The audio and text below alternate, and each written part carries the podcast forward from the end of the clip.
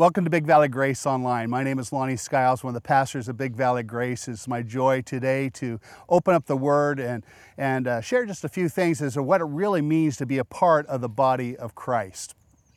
During this last few weeks, we've been talking about what the name of Big Valley Grace Community Church means, and Pastor Rick talked about what it means to be a part of a community. And as you look throughout Scripture, the illustration of a body is repeated over and over again by the Apostle Paul that, the, that each of us who are in Christ is a part of a larger body. And the body of Christ is made up of fingers and toes as well as cells. And for, for all of us, we know that we're all only as healthy as our cells and as our fingers. Man, when my thumb hurts, my whole body hurts. When my leg hurts, my whole body hurts. And our desire as a body of Christ at Big Valley Church is that we'd be healthy and whole, and every cell is exactly where God wants it to be and functioning as God wants it to be. Well, today we're at um, obviously a river.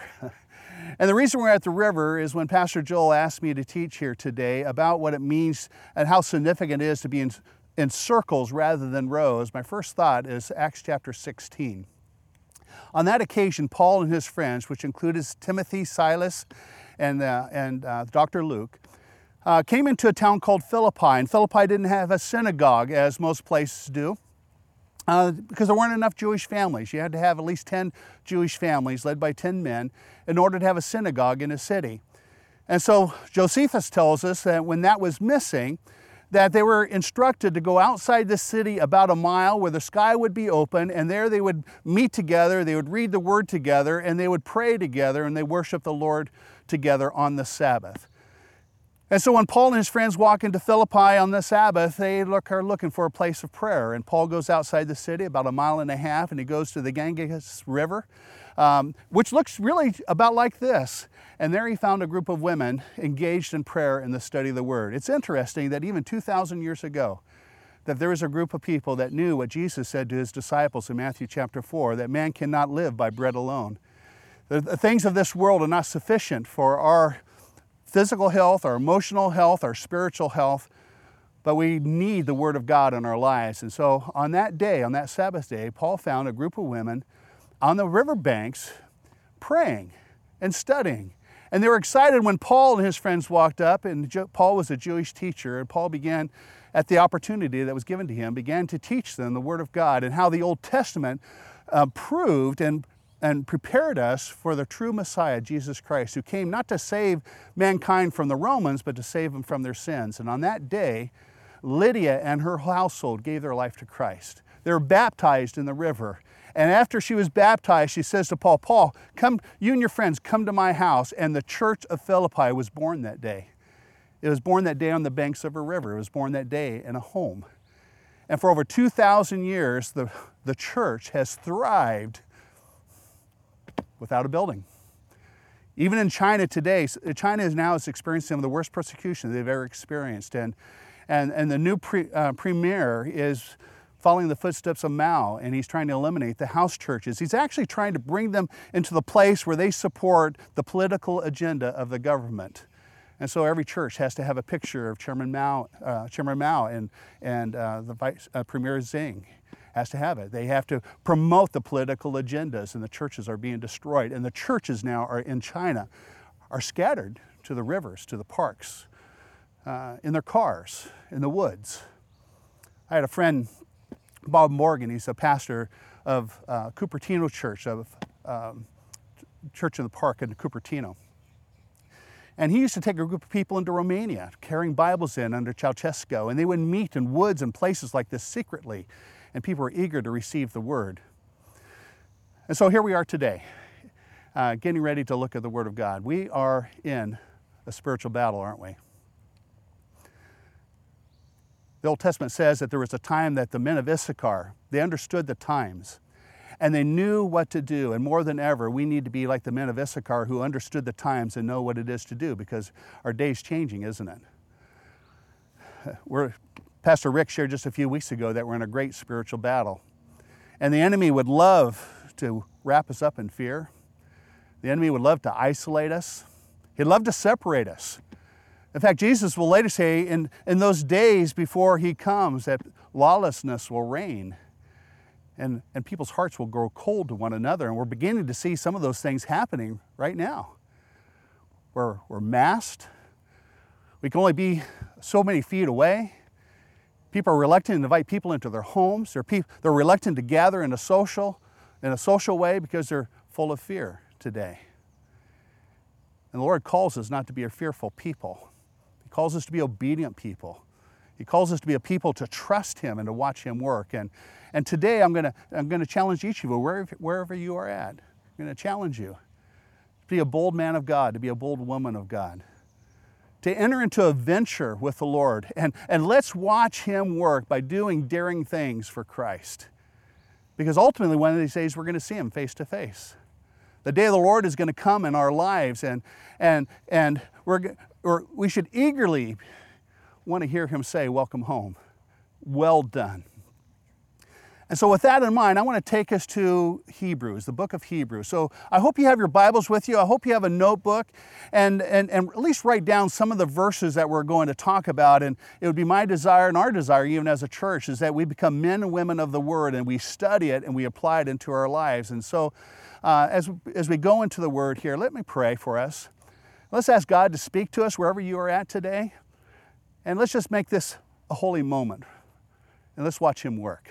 So join me as we pray right now before we look at Hebrews chapter 10. Father, I thank you for this unique privilege. And Lord, I'm just amazed that even when things look kind of dark and confusing, that you open up wide doors of opportunity. As if it wasn't for this pandemic we're in, I probably wouldn't be on the riverbank here today. We wouldn't think about how to broadcast the gospel outside the walls of our church. And yet, you have put us in a position where we're able to think about things differently we've ever thought before, and you are in every aspect of it. And I know right now that those who are watching online, whatever day that they will see this, is by your divine appointment. It is by your work. And Holy Spirit, we ask that you would fill us today, you would anoint us today, that your word would speak to us today, that it truly would be powerful today, like a, a sharp sword, and would penetrate our hearts. And, and Lord, it would embolden us to be men and women, Lord, for you. And so, Lord, uh, this is your moment and your time. I commend it to you in Jesus' name. Lord, amen. Amen. Amen. I always like, uh, before I teach, to think, to understand the context of a passage of Scripture. So when we look at the book of Hebrews, and I just want to take a few moments to give you a little bit of background on the book of Hebrews. We don't know who wrote it. Some think it was either Barnabas or maybe the, or Apollos, and you can read about them in the book of Acts, and it could be one of those. It certainly wasn't Paul we know it was written before AD 70 because there's so much that's talked about the temple ceremonies that when Jerusalem was destroyed in AD 70, the writer probably would have written about it differently. So it's probably somewhere in AD 60, about 30 years after Christ, and the writer is writing to a very select, small group of people because their leaders are in jail right now, just like they are in China. And, and so their leaders that they had counted on, their pastors they had counted on, aren't there. And, and the writer says, By this time you ought to be teachers. And I know your teachers are in jail, and, and I applaud you for how you have persevered, but I'm concerned for you is the flavor when you read the book of Hebrews. He's concerned that they're going to drift away from Christ that they're going to go back to their old forms of worship of Judaism. He's concerned that they're going to stop persevering, even though they had endured great persecution. As you read through the book of Hebrews, you'll, you'll see where the writer applauds them because they had property taken away from them and they, and they expressed joy, and it was a, as though it was a privilege that God would, would grant them worthy to suffer for His sake, knowing that the Lord has something better in store for them when they saw Him face to face. But He was concerned that after a while they would grow weary and they would lose heart. He was also concerned, the writer was concerned also, is that, that their hearts would become hardened and they would have the appearance of loving the Lord and they would say it with their lips, but their heart was far from Him. And so, those three things is what's driving the writer of Hebrews to write to these people. And those three things are still are our concerns as pastors for the people of Big Valley Grace and whoever is hearing this message even today. And and as you heard me pray, I absolutely believe that this moment right now is a divine appointment. That whoever you are and wherever you are at as you are watching, that God has brought us together for this moment. And, and I'm praying that God would give you ears to hear and a heart to receive His word today. Because all of our concerns is that we dare not drift away, that we dare not lose our hope, that we dare not stop persevering in Christ, and that our hearts not become hardened by sin. And it's, in, it's with that background, this writer in Hebrews chapter 10, starting in verse 19 through 25, which is our text here today, is why the reader writes this and why we're here today. So if you have your Bibles open, follow with me as I read Hebrews chapter 10, verses 19 through 25. Here's what the writer says Since all these things are true, brothers, since we have confidence to enter the holy place by the blood of Jesus Christ, by a new and living way which he inaugurated for us through the veil, that is his flesh, and since we have a great priest over the house of God, since all these things are true, verse 22 says, Let us draw near then draw near to God with a sincere heart, in full assurance of our faith, full confidence, having our hearts sprinkled clean from an evil conscience and our bodies washed with pure water. And let us hold fast the confession of our hope without wavering, for he who promised is faithful. And let us consider how to stimulate one another to love and good deeds, not forsaking our own assembling together, as is the habit of some, but encouraging one another all the more as you see the day drawing near. Now, when you look at the first part of it, maybe for some of you, if the scriptures are unfamiliar with you, you're saying, What in the world is he talking about?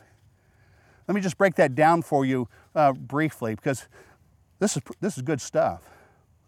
The writer is saying, is that you and I in Christ today can come with full confidence into the presence of our Heavenly Father without shame, without fear, and knowing that He fully accepts us and receives us. I love the passage here in verse 20. It says that He's broken the veil that has separated us. In the, old, in, the, in the days that this was written, there was a large veil that separated uh, the holiest of holies and only one man could pass through this, and, he, and that one man was chosen by, by Lot, by the casting of dies. And as he would go in, he would offer sacrifices for the sins of Israel as well as for himself. That veil has been torn apart. We can go into the Holy of Holies in Christ because he has sprinkled us clean. He has washed us clean. He has removed a guilty conscience. He has removed our shame, and we can be received with open arms by our Heavenly Father. I think it's a great place to start because there may be some that are here today, that are listening today, whose consciences aren't clean. That you know that if you were to stand in the presence of the Father right now, that your head would be in shame. In fact, you would be fearful because you know the Heavenly Father knows everything and, and all would be revealed, and there's no excuses, and you would be found guilty, and there would be no hope if you were to stand before Him and the wonderful promise, and I love the word therefore, since these things are true, Jesus Christ has made a way where you and I can have fellowship with our Heavenly Father who made us and is preparing a place for us, who has a plan for us, and is willing to wash us clean and to make our consciences pure. And if that's you today, if, if, if your conscience is not pure, uh, Paul would say today is the day of salvation. Today is the opportunity today, before even this broadcast is done, man, ask Christ to come into your life. Ask Him to forgive you of your sins. Ask Him to cleanse you. Ask Him to embrace you and watch Him work. Because I know not everyone who is watching this today would know Christ as many of us know Him. And I would, I would be really remiss if I did not give you an opportunity, even right now, to say, Lord, come into my life. Because this isn't me. I want to access with you. I want to be received by you. I want to know you. I want my conscience clean. I want my body washed. Lord, would you do that? And that's a prayer that God will answer every time. And I hope, hope you'll do that. If you haven't done it, do it now. For those of us who have, it's a good reminder to know what we have in Christ that we have full access to Him, that we are secure in Him. Our names are written in the Lamb's Book of Life. He'll never be erased, and He's preparing a place in heaven for us. And there is a day that we're looking forward to when we see Him face to face. It's not the gold streets I'm looking forward to seeing, though that's going to be an awesome thing. And I'm looking forward to seeing my dad. I'm looking forward to seeing my friends who've gone on before me, but who I'm really looking forward to, I want to see Jesus. And He's the one who made me, He's the one who knows me. He's the one who died for me. He's the one who forgave me. He's the one who gives my life purpose and meaning. And everything that I do, I want to do for Him. Because I'm eager to hear Him say, Welcome home, Lonnie. Well done. So the rest of this then is for us. And so look at the rest of us. Down to look at verse 22. Oh, let's start at 23. So since all these things are true, if we have this relationship with Christ, look what verse 23 says. It says, Let us hold fast, let us hold tightly to the confession of our hope without wavering, which is what I just did. Our hope is in Christ and in Christ alone. It's not my good works that save me, it's in Christ. My hope is in Him.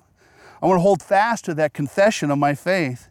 For He who promised, and the He is Jesus Christ, who's promised is faithful. Isn't that great? To know the Lord will not fail in any of his promises. He is faithful. He will do exactly what he has promised. He said he will do. And one of those promises he said uh, is, I'm going to come again. Look at 24. And then it says, Let us consider now, since these things are true, how to stimulate one another to love and good deeds not forsaking our own assembly together, as is the habit of some, but encouraging one another. And look at this last phrase and all the more as you see the day drawing near. What day was he talking about? What day is drawing near? That's in the book of Acts.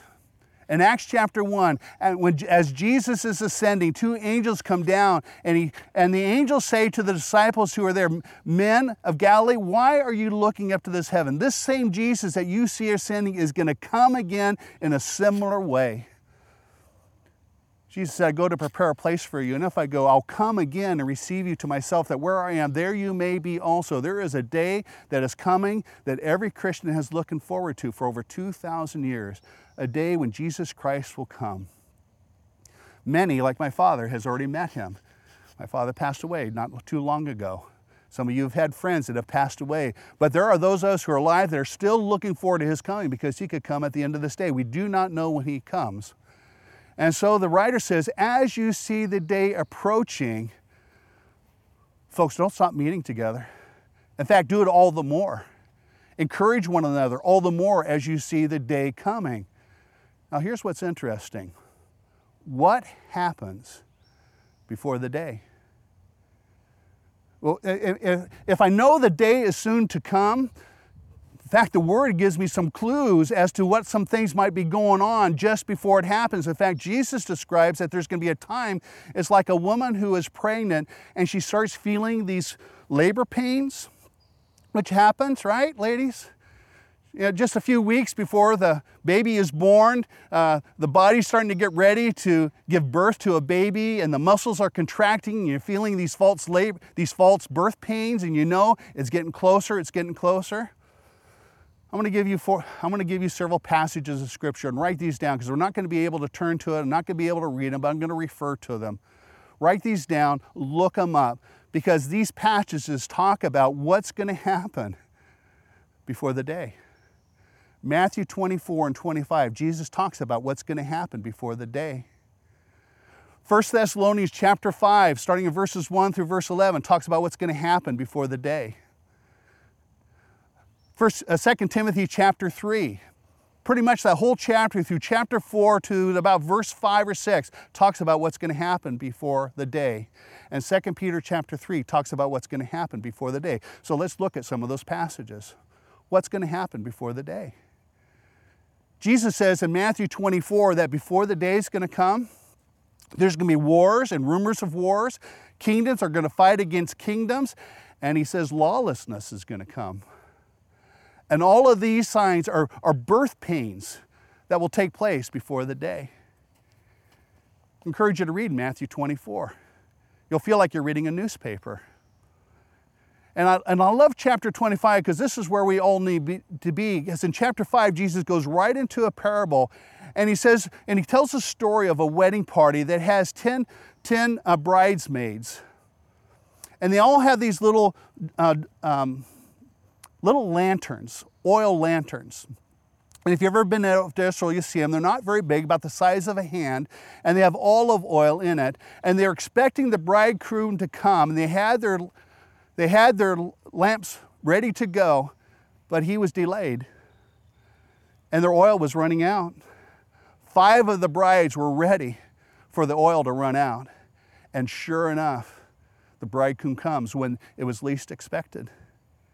Five were ready to meet the bridegroom. The other five said, Please give us some oil. And said, well, I don't have enough oil to share. You need to go into town to get more oil. And off in town they went to go get more oil at a very late hour. And the five were welcomed in, and the other five were left standing outside because they were too late. You don't want to be too late. There's a time when he's going to come when we want to be the ones like, the, like those five young ladies that were ready for the bridegroom whenever he would come. We want to be like the master, which is also in the parable of Matthew 25. We want to be like the, the, the, the, when the master leaves and the employers are waiting for the master to come. We want to be ready for the master to come. Paul says in, in 1 Thessalonians that the day is going to come like a thief when it's least expected. And because of who we are in Christ, we know the day is coming, so we ought not to be unprepared. Paul says in 2 Timothy chapter 3 that in the last days people are going to be lovers of themselves, they're going to be greedy, they're going to be disobedient to parents. And the people of the church, they're going to, they're going to want to find teachers because who will tickle their ears, who will entertain them because they won't tolerate sound doctrine. We don't want to be that, that people. We're not that people at Big Valley. We, we want, this is the Word of God, and we're going to teach it every time, every opportunity we get. But we need to understand that in the days just before Christ comes, the Word of God is not going to be tolerated by people. They're not going to want to hear sound doctrine. They're not going to hear real truth. They're going to want their ears to be tickled and entertained.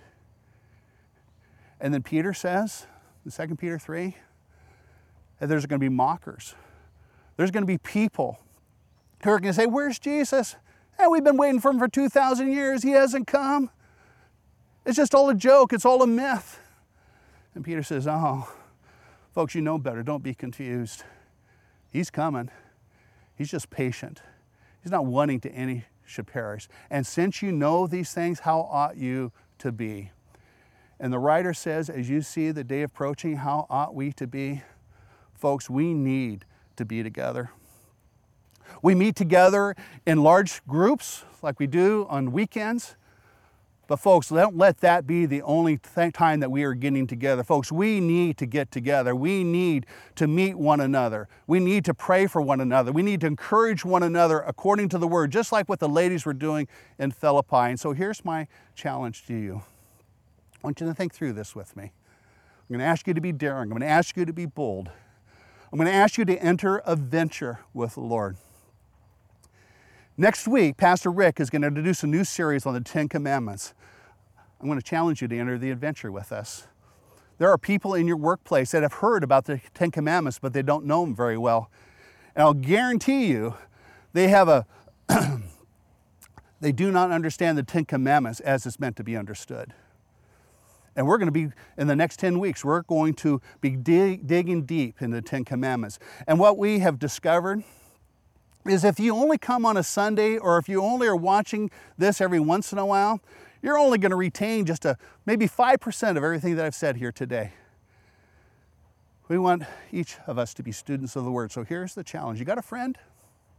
You got two friends, three friends? Would you go invite them? And in fact, try to include someone that maybe isn't really you know, has an interest in Christ, but let's have Christ-centered conversations and let's invite people. Would you would you be willing to meet with me on a regular basis? And let's pray together. Let's encourage one another. Let's, let's stimulate one another, love and good works. And let's watch God do His work in us. And let's study the Word together. Would you do that for me? We have an incredible tool that we're going to offer to you. And that tool is going to help you to dig deep into His Word. But instead of hanging out with just a bunch of Christians, let's, let's broaden our circles because, folks, the day is drawing near. Remember when we were in school and the recess bell would ring and we have five more minutes? That bell is ringing. We got five more minutes before the day of the Lord comes. There's a window of opportunity here that, that might be closing soon. I'm serious.